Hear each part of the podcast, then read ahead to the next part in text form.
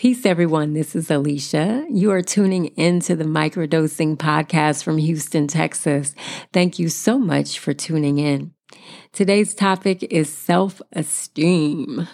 Yes, you know, self-esteem is something that when I was in middle school, when I was in high school, I feel like we talked about self-esteem a lot.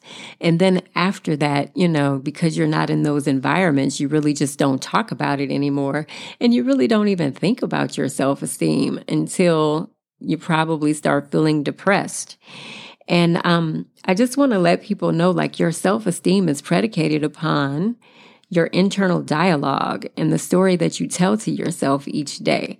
Your self-esteem does not belong to anybody else other than you. So if you allow people to make you feel bad, that's a choice that you're making each day to be in those environments that suck the energy out of you. Those types of energies will really rattle your self-esteem and have you questioning yourself, because you came into this world with the wherewithal to have people pour good into you. And even if they didn't, as you got older, you started to understand that I'm the person that has to make me feel good. It's not the responsibility of anybody else. And the better you feel, the more energy you put out to attract people who feel as good as you do. Self-esteem is the stepping stone to gratitude.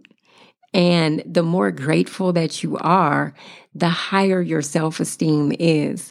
If you look through life through a lens of lack, you will have low self-esteem. If you look at things through a lens of lack, you will not be around the people that you really want to be around.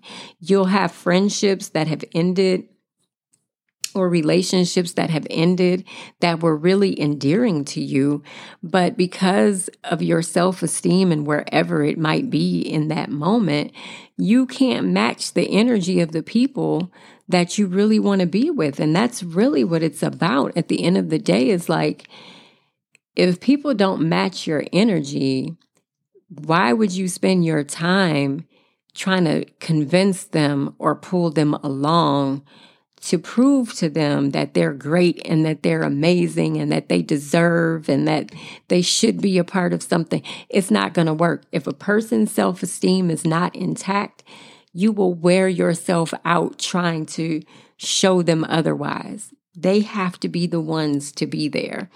And, you know, as we move through life, our self-esteem can be shaken. You know, it can be shaken. There are so many things that can happen that will make us question who we are, uh, make us question our worth and our value. It, you know, depending on who we're bonding with, it'll make us believe that life is just a certain way and it won't change from that. Like, we can really get caught up in the outside world affecting us internally. And it is our responsibility to make sure that we're protecting our peace. And when you're able to protect your peace, your self-esteem cannot be shook.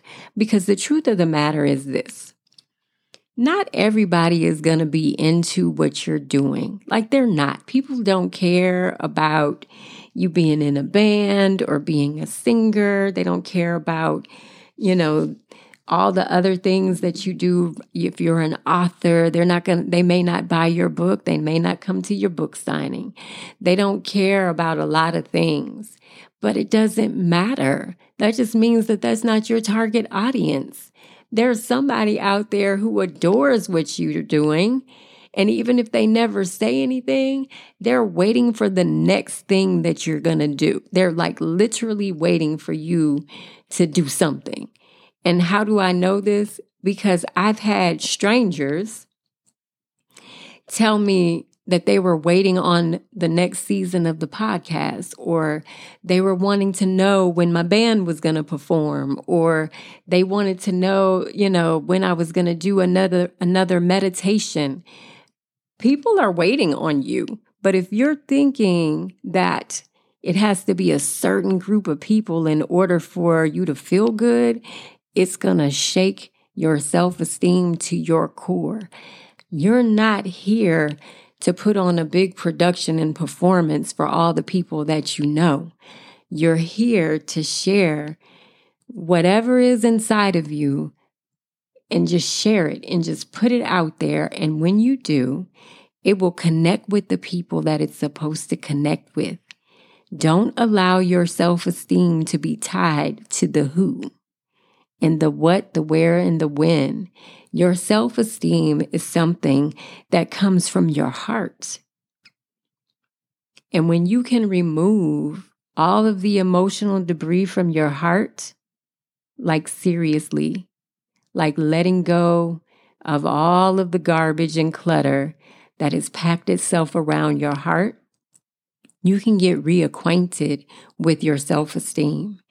And our self-esteem is so important because we are beautiful. We should be smiling. We should be resonating light. We should be doing things that keep us um, in our glow. We should be doing and having conversations that empower other people and brighten their day. But it's really hard to do that when you're suffering with low self-esteem.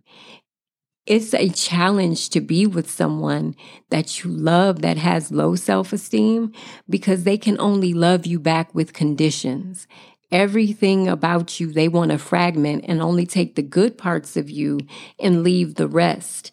This can shatter your self-esteem because it'll make you think that you're not good enough. And it's just not true. You're asking the wrong person. Because someone will love you in your flaws and in your greatness. It won't matter because there always has to be a balance. So if you find yourself in relationships or friendships where people only want bits and pieces of you, you'll probably suffer with low self-esteem. And my recommendation is to pull yourself out of those relationships, turn on your inner dialogue, and remind yourself who you are, because you add intrinsic value to this life. But the only way that you will know that is if you fine-tune yourself self-esteem. So with that being said, go out into the world today and just grace people with your love and your smile, and allow your self-esteem to reimagine itself so that you can be better and stronger in your emotional and mental bodies. And physically, you'll feel good, and spiritually, you will feel connected. Okay? So until we speak again, thank you so much for listening to the Microdosing Podcast. I look forward to seeing you in the virtual space. Peace and progress.